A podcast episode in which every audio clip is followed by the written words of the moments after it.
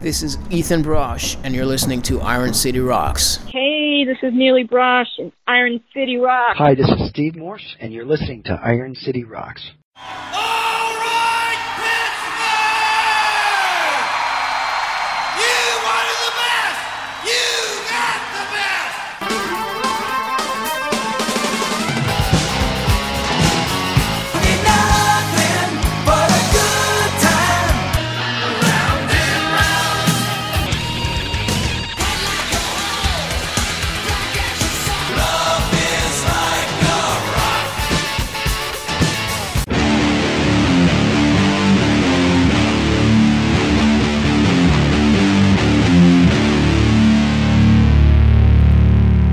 And welcome to episode 505 of the Iron City Rocks podcast. I'm your host John, coming to you from the Iron City of Pittsburgh, Pennsylvania, bringing you the best rock, hard rock, heavy metal, and blues talk on the net. Episode 505, two amazing guitarists we welcome back to the program after well over a decade. Mr. Steve Morse joins us in just a moment to talk about uh, some live dates for the Steve Morse Band, and also we're going to be speaking to Nili Brosh uh, an amazing guitarist, solo instrumentalist, also a member of the Cirque du Soleil Michael Jackson show. So we're going to talk to her about some new music she's got. But first, we're going to talk to Mr. Steve Morse. Steve, as many of you know, had left uh, Deep Purple in uh, 2022. Um, he, he decided to leave the band, step away because of his wife's cancer diagnosis. He wanted to be able to spend more time uh, and, and, be there for her, which is uh, commendable. Uh, and I think everyone out there can relate to knowing somebody with cancer and, and the amount of time and, and, effort it takes for loved ones to help them. So it was very admirable of Steve to step away. Uh, but as he says, his wife, I think, got tired of him uh, kind of lumbering around the house all the time. So Steve is, is able to do some some weekend kind of uh, tour de force, you know, Thursday, Friday, Saturday, Sunday kind of live dates. So he's going to be doing some, including one here in our area of Oakmont, Pennsylvania. He'll be playing the Oaks Theater on Friday, May 26th. Uh, this is Steve Morse Band, as many of you know, have been around for a long time, much uh, before Deep Purple. Uh, Steve was a part of the Dixie Dregs, as was uh, bassist Dave LaRue, who is joining uh, Steve on this tour, and then also Van Romaine on drums. So an amazing trio of musicians uh, doing mu- music uh, is really only Steve Morse can do. I think if you know, the more you read and talk to guitarists, the admiration for Steve Morse's playing and his technique is just off the charts. Um, some of his work in Deep Purple um, just amazing. If you have a chance and have never listened to the Purpendicular album, I cannot recommend. Sometimes I feel like screaming enough. It just might be up there with uh, Jeff Beck's People Get Ready as one of my all time favorite guitar performances. An amazing, amazing uh, song. So, again, we're going to have Steve, lucky enough to have him in our area. He's, he's able to get out this way and do a live show. So we're going to play a little classic Steve Morse band going back a few decades on this one.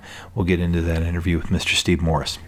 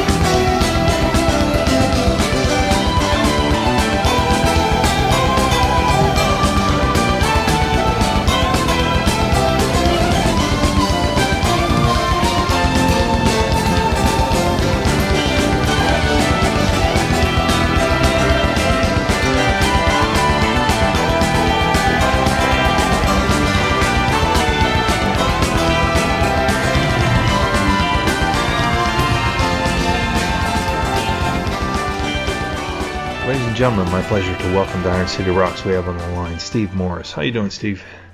Uh, doing well, thanks. It's a pleasure to speak to you. You're going to be coming in uh, with a kind of a, a reformed Steve Morse band on May 26th to do a show in Oakmont, Pennsylvania, beautiful Oaks Theater. Um, I know, obviously, you stepped away from Deep Purple for for pretty obvious reasons. I don't think anyone um, needed much explanation on on the reasoning and the rationale for that. But what kind of brought you back here in 2023 back to the stage? Was Well, for one thing, being a musician for over half a decade makes music really uh, a part of your life, and you know it's uh, the cliche to say your career sort of defines you, Mhm. but in a way, it, it did for me, at least partially. And I, I, uh, I, w- I was just looking for some some kind of way that I could not be gone very much Sure. at all, but still have, you know, things to um, look forward to. And and the guys, Dave LaRue and Van Romaine, are just fantastic. They they've been playing with other uh, groups and and are, you know, that they're as good as you can possibly get of musicians. So they're they're in demand, and, and they agreed to try to, you know, carve out a few days every month, and and for us to try to do some shows. And frankly, my wife was, you know, getting sick of seeing me around all the time. no, she she thought that she knew that it was a big deal, you know, to to quit the band, the Deep, Deep Purple, which was Sure. 28 years, but um, I I've been able to to to help a lot, you know, with, with her medical stuff and and make a big difference. And now that we're sort of, you know, seeing the way things are laying out and are dealing with them in not quite as frantic of a fashion, she said, "Well, why don't you try and do some shows?" And it was really her suggestion that spurred me on. So I'm I'm glad to be here. Yeah, I mean it's wonderful as a fan, you know, and sort of a, a greedy fan. It's wonderful to have you back. I mean, your music has been a, a large part of many of my, you know, my life, much of my life, and many of our listeners. Um, through different forms, you know, with the Dixie Dregs and, and Steve Morse Band, and obviously Deep Purple.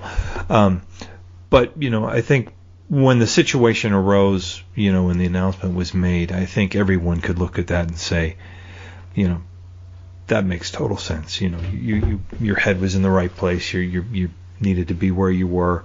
Um, but it's funny when you say about your wife because I, I can't tell you how many musicians during the pandemic echoed almost the same thing, where it was like they're road warriors by nature of your your job, and when you're home, you're kind of in the way sometimes. You know, it's it's you're fumbling around in the kitchen, you're bored. You know, you can only you know go noodle around in Pro Tools so much before you you start to kind of gum up the chemistry of of the home life. So it's it's an interesting in that scenario. Um, with Yeah. with Dave, I know you've played with on and off with Dave many many times, and, and Dave, a masterful musician, and obviously a Van. But um, did that kind of help having these guys where you have such a history and a chemistry with, and, and such a high degree of musicianship? You don't need a lot of time for rehearsals and things like that, or did that make this more attractive? Oh yeah, Dave is the most meticulous, most responsible, prepared musician I've ever worked with. I mean, you you just it's like the more I, I heap on him in the in the form of you know difficult parts, the harder he works, and he's always been that way. Hmm. And when he said, "Yeah, I'm up for it," it it just took a weight off my shoulders. Suddenly, it's like everything's going to be okay because you know, as long as I have Dave there to, you know, to basically fill out all these incredibly difficult parts that I Mhm. really need in a trio that I need to be covered for the compositions to come alive, Right. then so yeah, I felt like well, we're we're going to be okay. I mean, we could do the duets on, on classical guitar. We can do all the the the, the drag stuff that we uh, have arranged for the trio, and we could do all our Steve Morse band, you know, history stuff. So yeah, it it it fell together very quickly. And Dave lives in town, you know, the same same city I live in in, in Florida, and it's it's it's just too easy, you know, Yeah. now. Yeah, it's it's amazing how many times when you look out, you know, you go to see, you know, somebody, you know, you think you're going to see a, you know, masterful guitar player, and then you look over and there's Dave, you know, with John Petrucci and Joe Satriani, and you know, the list goes on and on of of the demand, uh, and and he always nails it, and, and so it's it's got to be very comforting, and you've had such a long history with him. Um, you, your own guitar playing was it something that you had to kind of I mean, obviously with the situation you were dealing with um, that was miles away from the most important thing going on in your life but were you able to kind of still take time for the instrument or is it was it something maybe a break may have even in, increased your desire to want to go back and play? Oh yeah, well, even when I was living in the hospital with Janine, um, they, you know, they let me keep my a guitar there. Just I didn't plug it into an amp or anything, but I, you know, I played every day, every, normally at night. Uh, the night shift people were were also just real friendly about it, Mhm. and sure and and no no problem at all from them. So uh, I have, I've always stayed practicing, even you know when whenever I've had you know arthritis or wrist issues or or anything, I I find a way to keep on playing. So that that that has really helped because you know there's there's not as much of a you know of a of a training regimen hmm needed because I you know I've been doing it every day. Were some of the, the songs that you guys are doing as a trio, did you have to go back and kind of revisit those, or some of these, you know, more muscle memory at this point for you? Well, yeah, it's both. It's both, and and I always like to learn a piece by musical memory where I could play it, the recording of all the notes in my mind, and then visual memory where I could see the how the notes lay out on the fingerboard, and muscle memory, of course. Hmm. So when I find the right fingerings, when I'm revisiting something I haven't played in 20 years, when I find the right fingering, suddenly everything snaps into place. All three of those things align, and uh, that makes it much easier to remember. Because some, sometimes when I I transcribe something off a record and said, "Wow, that's weird," I didn't think that was an A flat there, and it's because I'm playing it in a, in a different fingering th- than I recorded it. And once I find the the uh, original fingering that I used, I said, "Oh, of course, yeah, that's just a passing note," and then that that's to ease the transition from fifth position to the second position or, or whatever. When you do these these songs live, I mean, is, are you allowing parts for improvisation, or are you, you do you more of a player who likes to kind of reproduce note for note? I mean, that you know, you certainly see certain players that you know will use it as a framework to kind of play off of, and some that want to give the fans down to the you know the the B flat that they heard on the record, or you know, where would you say you fall in that spectrum? Well, I think I enjoy the improv part of soloing to the extent that I do that as much as possible in a song like the introduction, where the solo that I recorded actually turns out to be melodic and Mhm. seems to be a melody in in and of- itself. In that case, I pretty much have to play that part. But but when it comes to you know here we are rocking out for 16 bars, I'm I'm going to just improvise and and uh, do my best with it. And as such, you you you pay a little bit of a performance penalty because with me, for instance, I might get an 85 out of 100 for for an improvised solo, and if I was to copy a, a really good take that I put on the record, maybe I, I would get a 95. However, it's you know in the process of, of doing it on the spot in front of people and with your heart poured into it, Mhm. you get a certain something that that you can't reproduce from from playing from memory.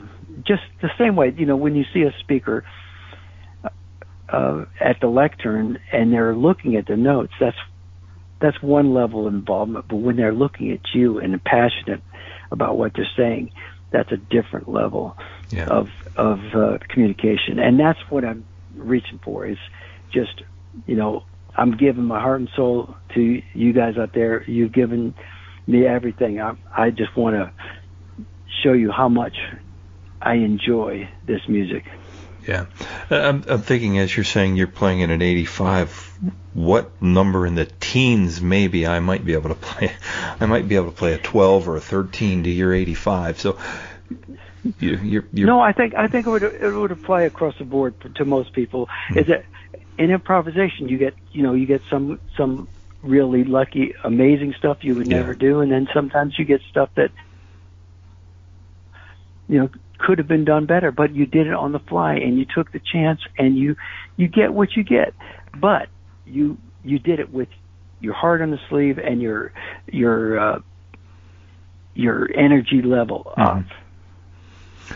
when you're doing something to to a recording and and you you you you know you're talking in terms of that and sometimes I know you know as a you know a guitar player you sometimes you just have that energy when you're playing and, and it just feels good and, and your ears right and the tone is good and and you get something and you go back and listen to it and it may not be perfect. Do, do you have to kind of fight that urge to fix it or do how do you approach kind of the the notes that maybe stick out to you that may you know may not necessarily be the wrong key or the wrong scale but just not exactly what you intended but the energy is there Well, this for some reason this reminds me of a, a remark that Eddie Offord made. Uh, we produced the industry standard Dixie Dregs uh, album together, and he was saying that you know I raced a bunch of great takes and everything, but for me it's simply does anything give me an uneasy feeling when I listen to it? yeah and that's that's that's the only rule I have. If it get makes me feel uneasy, it's well back in the old days you would erase it and you had you know no place to put it to set Right. it aside. With digital with digital stuff you can set it aside, but you still have to do your housekeeping. You know if you end up with you know ten different kind of okay uh, takes, that's that's just making more work in the future. You have to make decisions, and so my decision is simple. If it, if it doesn't feel really 100% right, I'm I'm not a perfectionist, but if if I, I just don't want to record anything that makes me feel uneasy. Yeah. So it's it's that simple. how often would you say when when you're cutting a, like a solo it ends up being the first take that you end up with Um, often the first take is inspired and and a good take, Mhm. but there's things in it that I want to fix. yeah So I either keep like a, a section of it, or maybe just you know put it aside. And and when I put it aside, I I put it like uh, you know at the bottom of a file, yeah and something else that that I think is better, I put it on top of that, and then erase that. Keep keep trying to up the ante. Yeah. And I I don't think having a first take is a, any big deal because I, I think it's cool to play along and kind of get warmed up with it. Mhm. And if you happen to be pressing record at the same time you do that, then well, that's fine, just in case you come across something. But it's with this with the modern equipment we got where you can you can do you know lots of versions. Yeah. Then there there's no penalty at all for for doing a number of takes. However, I'd say about ten is the max. Then you start getting the diminishing returns. And Yeah. I'm not saying I couldn't. I could play uh, do solos for six six hours if I need to, but I'd prefer not to. Just you know, if I get to ten takes, I'll just go do something else and keep keep recording and keep working on parts. But then you know, come back later when I, I feel a little bit more uh, fresh and haven't thought about it. Because Yeah. it's easy to get a little bit into a rut and you're beating yourself up and saying, you know, wow, I'm really rushing that part or that that part there. I, I'm defining the changes and it sounds like a like like a cliche or something. Right. So, whatever the criticism is, I, tr- I try to get away from it, and that's always a good idea for a writer, a performer, or anybody who's find themselves doing repetitive tries and not getting improvement. To you know, either analyze the problem in great detail and then do a you know a full retake, or get away from it and and you know get some perspective. Yeah, yeah. It's it's funny how in life that that getting away from something and getting that perspective can apply to a lot of things. Um, you know, sometimes you just you know, kind of clear your head, get a different perspective, different energy as you approach it. Um, Steve, just with the time you've had, you know, off the road, um, and kind of you know your relationship with these guys, do you see yourself maybe doing some recording going forward? Something that wouldn't necessarily keep you on the road months at a time. Oh yeah, yeah. We're we're already um, putting together building blocks, and I'm I'm already, you know, earmarking ideas. And there, you know, there's no there's no real rush because the recording industry isn't really an industry anymore Yeah. for the kind of music we're interested in. It's it's more of a you know, I like I like to paint when I go to the seashore kind of a thing. know? Yeah, yeah. I think that that's that's well said. You know, it's it's it's something you do, but if, if you're looking to supplement, you know, a, a vacation home or, or kids' college funds with with recording industry, it's it's a that's a losing effort. But you know, thankfully the technology has made it such that you know you don't need to go to Vancouver for three months to make a record at this point, or you know Toronto or you know wherever. You could you could hold up in the basement and make fantastic music, which is you know the upside of it. But um, but Yeah. if you're trying to sell Or- a million or- copies, that's Well, yeah, we're we're just not aiming at that that type of material Mhm. and that that particular um, target, but it's also very productive for me. Again, like I said, you know, leave and come back is to have lots of irons in the fire mhm. and you know slowly heating up and and just go and check on them from time to time. So uh, a project like this could span over many months, uh, maybe even years, with you know steadily looking at it and and putting in time here and there. And it- like I said, there's no there's no penalty for doing that because you're not you know blocking out a studio where other people can't use it yeah, and the clock is ticking and the rates are high and you know they it's going to be the end of the world if this doesn't get fixed by tomorrow. yeah, exactly. You don't have a, a, a tour to kick off, you know, in three weeks that you need to get this done and get it to you know vinyl pressers and cassette plants and all that stuff. So it gives you uh, a lot more control. Well, Steve, I, want to thank you again. You will be here on May 26th to do a show at the Oaks Theater in Oakmont. Um, for those of you in the Northeast and kind of Midwest, uh, lots of shows sprinkled around um, weekends. So we look very much forward to seeing you back on stage. Uh, you know, for fans of uh, you know the Dregs and the Steve Morse Band and that part of your career, this would be a fantastic opportunity to get to see you do that work again. It's a very special time, and there there is it's it's a generation of musicians that you know you you can't r- reproduce that type of you know um life experience because you know times have changed. Mhm. So it's it's it's a unique sort of uh, of a concert to to check out, and it, even for younger people that that may you know only follow uh, musicians musicians close to their age. Sure. It it could be very very instructive and and fun. I think to just to see the you know the old school approach to this this is how we did it. You know. Amen. Amen. Well, Steve, I want to thank you so much for your time. Uh, we'll have a link for tickets, and we can't wait to see you in just about two weeks, man.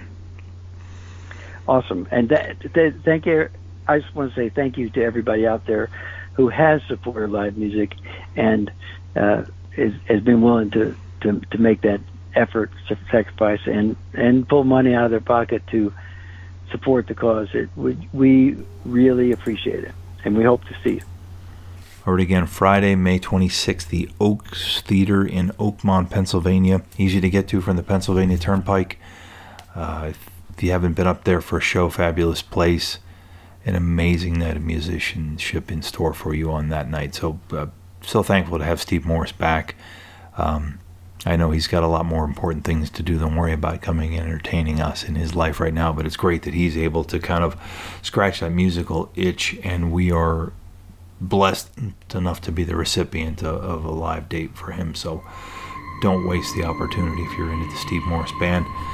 And we're going to turn our attention now to another guitarist uh, I had a chance to speak to, Nili Brosh. Nili, the sister of Ethan Brosh, who has been a guest on the show, but a very different player. Um, I, I, really enjoyed listening to the two new singles that she released. She had an album in 2019. Um, a little bit quiet during the pandemic, was very busy doing the Cirque du Soleil show in Vegas, the Michael Jackson one Cirque du, Cirque du Soleil show. Um, has worked with the likes of Jennifer Batten, who was a longtime Michael Jackson guitarist. Uh, these these two songs, "Song of Hope" and "Lavender Mountain," just amazing tracks. And she was just announced to be the opening band for the September 8th show at UPMC Event Center. That's Clock and Babymetal, which uh, just an amazing bill that night. Uh, she has played with Dethklok, so she's got a little bit of history uh, with them. And also joining them is Jason Richardson on that bill. So those tickets are available now. Uh, as she talks about in the interview, is still working on the album, but you can enjoy the singles. We're going to play a little bit of Lavender Mountains now to get you in the mood, and we'll talk to Nili Brosh.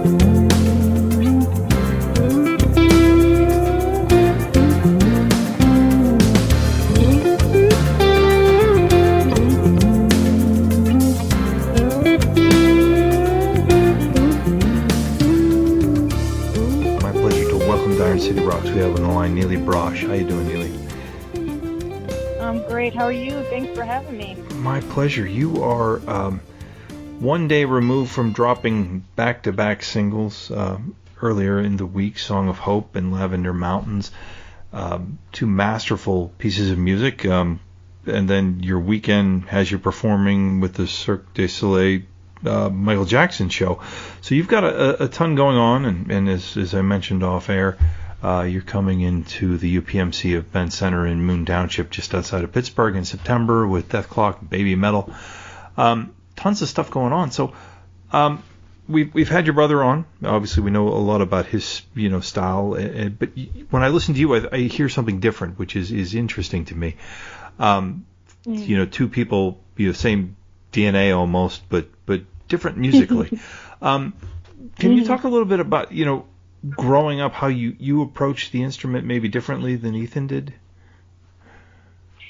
Sure. Uh, I mean, growing up, I don't know if I approached the instrument in, in any way. Yeah. but uh, uh, you know, I, I, I obviously I can't speak for Ethan, but to me, you know, apart from so many of the wonderful things about the electric guitar that that we all love, um, the love of melodies and and pop hooks and things like that uh, and just all kinds of different styles of music, um, always felt like it would be my approach. You know that that always mm-hmm. felt to be in the forefront for me, and regardless of what I felt like I could play at any point, that was kind of always in the in in the front of my mind as the goal. Was was the guitar? I mean, when you were growing up, were there particular musicians that you gravitated towards? You know, and I think about you know, you didn't necessarily grow up in the golden age of shred guitar, but I don't hear necessarily, no, and, and I don't think of you necessarily as a shredder. I mean, when I listen to to the singles this week, I, I was actually thinking of you know, something. It sounds like almost like Jeff Beck would have come up with. Um, oh wow. So, so you know, it, it's interesting to me to know kind of what what was in your ear when you were 12 and you decided I'm going to pick up this guitar. What kind of things kind Mm. of gravitated you to the instrument itself? Well, the biggest thing, you know, other than wanting to be like my brother and Mhm. thinking the guitar is cool, thanks to him, you know, that my my earliest love and very well ingrained by the time I was 12 was uh, was Nuno and Extreme and especially Pornograffitti. And Mhm. even though I came to that through more than words, much like a lot of people did, Sure. even though it was a lot later than Sure. than people did, given my age. But um, as much as I love more than words, the more I found out about the record, the more I, I liked uh, what was really going on in there, you know. And so the the whole idea of the the funky metal, the way that Nuno was doing it, was just it just drew me in in so many ways, and there's so many layers about it that spoke to me. Whether again, with whether it was the funky rhythms or the edgy playing or the hooks or the riffs. I mean, there's just so much brilliance in there, and I think that threw me into a world that I didn't really know where it was where it came from until later on. You know, that was Mhm. my introduction to it. Was it something when when you start out? Were you one of those people like uh, you know that that okay, I'm going to take this instrument. I'll get home from school. You're not going to see me until dinner time, and then I'm going right back to my room to play. Or was this, you know, were you kind of a normal teenager who just dabbled in the guitar, or, or you know, how how serious did you take it right out of the gate? Uh, well, right out of the gate, I was definitely, I feel like I was too young to have taken it seriously. But by Mhm. the time I was in pretty early high school, I was what you were talking about with closing the door and not coming out of the woodshed type of thing. So I, I certainly still had many years of that, but I think it was probably around the time I was 14 or 15. And Mhm. I feel like I'd been playing my whole life. You know, I was taking lessons since I was a little kid, but again, like the, the seven year old is probably not going to practice and the 14 year old did. So Right. Was was the guitar the first instrument, or was this were there other instruments that kind of led you down that path? um, I think I might have taken a few rogue piano lessons as a very very little child. So Okay. I, I don't really consider that having started with anything else. So no, I mean I really feel like my my life has been pretty dedicated to the guitar. Oh, right. You weren't a converted clarinet player or something. no, no, no. You see that a it lot was of definitely nothing like that. No, no. yeah, a lot of people kind of go from like the the uh, the woodwind instruments to the guitar somewhere in, in about middle school, and it the, the timing was interesting. So That's um interesting. I mean, you'd hope it would help everybody's phrasing. yeah yeah it would. Um, working with Tony MacAlpine, I mean, when I think of him, I, I remember so clearly getting one of his, I assume was a, a Mike Varney Shrapnel album, hmm and really like, okay, this guy is an amazing guitarist. He's an amazing guitarist, and then the piano, he would do some hmm piano pieces, and I was like, oh my god, this is otherworldly. That one man could do both Mhm. of these things. Was that? I mean, obviously you you had some very intense Berklee College of Music education, but was was working with Tony almost kind of like part two of that equation? kind of. It was. It was like the uh, uh, the real life equivalent of okay, this is not music school and it's real work, but it's still really intimidating and uh, and feels like big shoes to fill. Yeah. Was that? I mean, was that? Was that? Am I correct? That was kind of your first touring experience was with Tony, or did you tour much prior to that? I know you played with Stu Hamm. Uh, I mean, kind of. I I uh I did some stuff with the Iron Maidens, and that was really my first gig, and that was before Tony. But uh, those things were so close together, and I feel Mhm. like I was so newly out of college and green at that point that to me they all seemed like my first gigs. Yeah. Um, but you know, Tony really. I mean, I still feel like in a way he really took a chance on me and he trusted me before anybody else did and before I trusted myself and he will always be that that person that thought I could do something that I didn't think I I could do and I I owe I owe him a lot for that, you know. Yeah. Was was working with someone like that or or even you, you know in the, maybe more so than the Iron Maidens helpful to learn how to do what you've become as a musician professionally and not so much mm-hmm. musically mm-hmm. but the business end of it and and how to make a living doing this? Uh, I think I took a little bit of that from everyone that I've worked with, you know, because mm-hmm. it's such a big picture and it's something that's so open ended and there's so many different ways to do it that I think seeing all the different ways that people do it over the years and with the different artists that mm-hmm. I've met has kind of put together a bigger picture. The the work you've done with Cirque du Soleil with the the Michael Jackson show. Can you talk a little bit about how you you came to that role? I know you've played with Jennifer Batten over the years, obviously. Uh, mm-hmm. Well known for her work with Michael, but uh, how did you land that spot? And, and, can you talk a little bit about how that challenges you as a musician and, also as a visual sure. performer, really?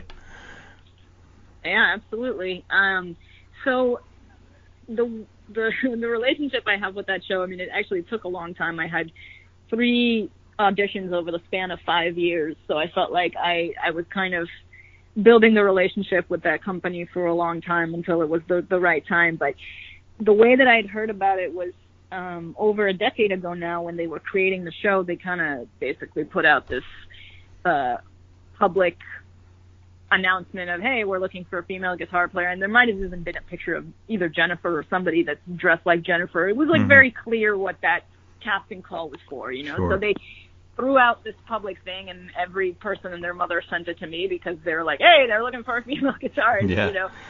Uh, so I started the audition process. I, I got very close, and uh, Gina Gleason ended up being the pioneer of that character, and she made it to to what it is. And she did millions of, well, thousands of shows with them. It sounds like feels like millions.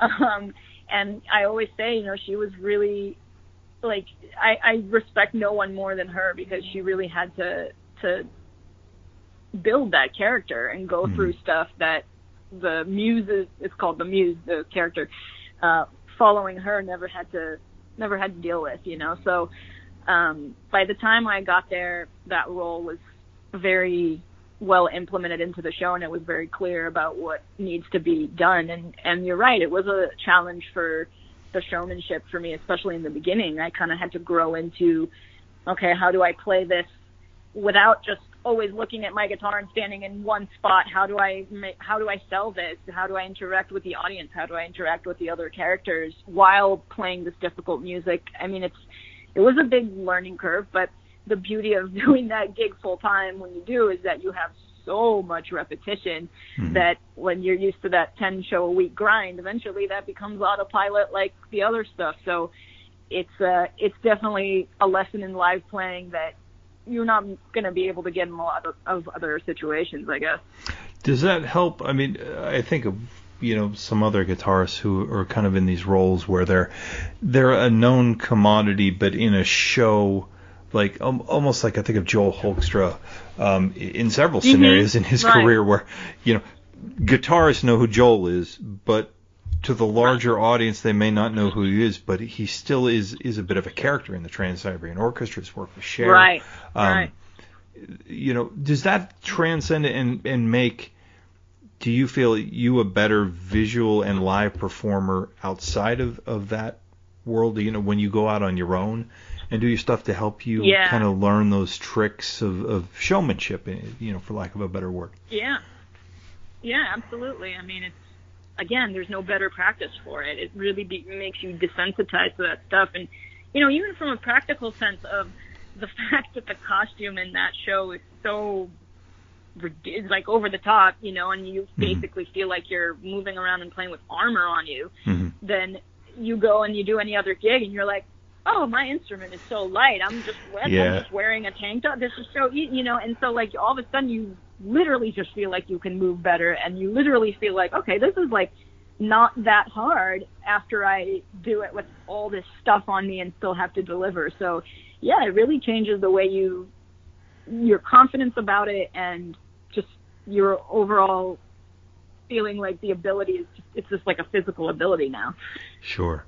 Yeah, I, I always you know, wondered that you know, because you know there's such a, a obviously you need the musical chops to do what you need to do, but you can't be, you know, I think of, you know, when Bruce Kulick joined Kiss, they used to call him Spruce because he would stand and play. You know, they kind of razzed on him about that. But you can't be that in, you know, the Cirque show. The, the you know, nobody does Yeah. that. And then, you know, Yeah. when you're the, you know, you're the name on the marquee at, you know, in a, in a, Right. a concert, you know, all eyes on you. So it's a probably a, a master class in, in showmanship, I would assume. Um, can you talk a, talk a little bit about the, the two new songs? As I mentioned, I you know I, I wasn't sure what to expect. it's been a little while since I've heard some new music, and um, you know when you put those songs together, were those songs you know you worked on during the pandemic, or just things you you've done since the pandemic, or where did the songs kind of originate? So they actually are pandemic songs, um, despite their uh, uplifting uh, Mm-hmm. kind of sound, right? Um, I think that's that's where the the need for hope came from, Yeah. and and the the hope that it was going to come through the music, even though it was written at a time where it really didn't feel like that. Um, so I think leaning into that while I could uh, was something that helped me get through, even though I was not expecting to bring out something so positive sounding, right? So Right. um, looking back, that's that's the full circle. Yeah, I mean, and I think it's interesting how much, and you're not alone in that. That if kind of mentioned that that it was like you know this album, you know this single, and I've heard this from countless artists It'll say you know this doesn't sound like it was born in you know that kind of low point, you know of Right. the curve of life, but it's exactly what I needed to get out of it as you know as an artist, you know, you know, because at the end of the day, you need to write something you like that moves you before it's going to move Mhm. anybody, and uh, Exactly. you know, and I think when it speaks to you, there's millions of people going through the same experience you were, and this might be that Right. one the one time you know you you you think of a songwriter writing about a breakup, heartache, whatever, uh, you know, whoever Taylor Swift broke up with this year. Um, that spawns an album, you know, those kind of experiences. But this is one set of experiences that everyone experienced at the same time. So, Right. you know, I, I certainly understand. yeah, that's well put. Yeah, and and, and the music is beautiful, and, and although the video with, you know, in the desert there, that was really really cool. Do you, you. are you writing for an album, or have you kind of gone the 2023 route of singles make more sense in this music industry?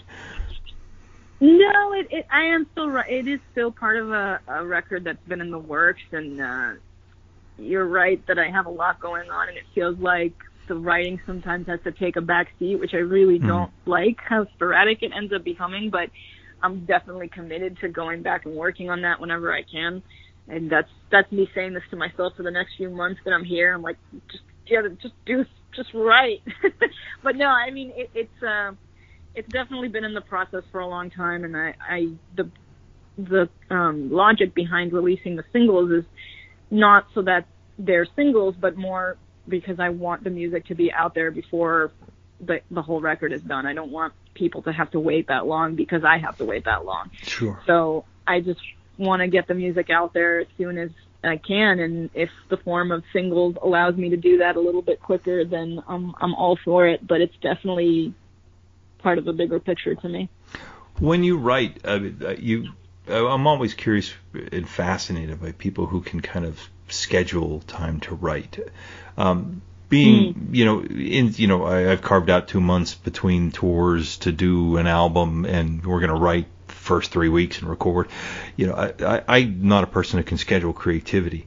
Um, is is that something that you thrive under, or is that, or do these songs kind of come, you know, a melody just sort of hits you like a lightning bolt, and you go from there?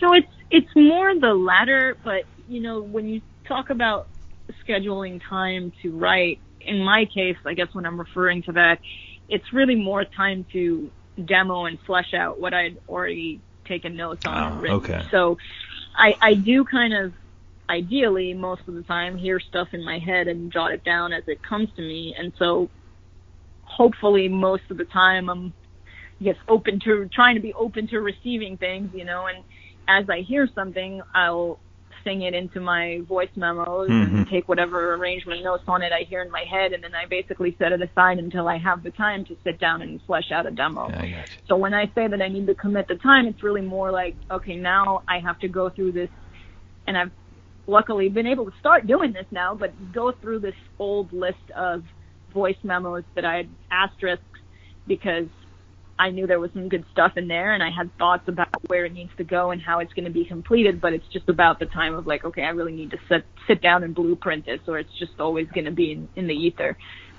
So it's to clean out the phone, organize the ideas, and, and finish the song. Um, yeah, you, Yeah. The uh, you may be too young to remember the you know the Fostex four track days where you know you had to do that with Mm. cassettes and in the back of the tour bus, and, and you guys would talk about the you know the hell of going back and listening to these imagine. tips. Yeah, now it's just okay. I just Yeah. scroll down through a list of, of riffs you sung into the phone at odd times. I mean, I will concede that even though I'm, I, I don't date back to have remembered those ways of recording, I did live in this kind of in between phase where there wasn't a really quick good way to do that, and I still had to test my dictation skills of writing it from my head into uh, music notation, standard notation, and just hope that my skills are good enough to a remember what I did, write it down correctly, and still like it in the morning. You know? Yeah. So when the voice memo started saving me, life became a whole lot better, and so did sleep. yeah, that's fantastic. Well, Nili, I want to thank you so much for the time. The two videos are available Thank now. you. We'll we'll share the links to both of those fantastic tracks, and then you. we'll see you in a little over four months with Dethklok at the UPMC Event Center. That's going to be great to I'm to so get, excited for that show. get on the road. It's it's I, I like the fact th- the show like that where it's it's kind of an eclectic mix of stuff. Um, you know, Mhm. so, so many times you get tours where it's kind of like from opener to closer, it's all very very similar. Mhm. But this has got some nice ebb and flow Right. and, and different flavors to it that ought to make for a really fascinating Uh, show. yes. So I agree. I think that's such a such a good bill. yeah, it it should be and and the beautiful venue was there last week. It should be packed for you guys. I think people are really excited to see that package. So uh, kudos to whoever put it all together, and and we will see you. I know, right? it's thanks to them that I get to do this. I really appreciate them. Yeah, fantastic. Well, thank you so much, Yeah. Nili. I want to uh, thank, you for the you. time. All right, again, Nili Brosh. he will be here on September 8th at the UPMC Events Center, and Robert Morris University. Had a chance to check out Billy Idol there a couple weeks ago. A fabulous, about a 4,000 seat venue, um, all seats, uh, great, great acoustics in the place, easy to get in, and out of. Um, a lot of people I've seen online kind of bemoaning parking there has been absolutely no problem. I've had parking. I've parked there now for two sold out shows without any issue whatsoever. So don't let that keep you away from an amazing night of metal uh, with baby Babymetal and, and Dethklok. So it ought to be a, a killer killer show. And also again Steve Morse coming into Oakmont Oaks Theater. Catch him on the 26th of May. Um, two exceptional guitars. So if you're you're a fan of that kind of uh, guitar wizardry, these are two can't miss acts. So I want to thank you for listening to that. You can visit us at ironcityrocks.com for details on both shows. You can reach out at ironcityrocks at gmail.com. Let us know what you thought. Artists you might be interested in hearing in in the future, or things you're tired of hearing about. We don't care. Uh, we have thick skin, so let us know what you think. Uh, you can hit us up on Instagram, Facebook, YouTube, you name it. We are Iron City Rocks. No spaces, no dots, no dashes, no official. Just Iron City Rocks. So we invite you to check that out. We want to thank you so much for taking the time out of your day to listen.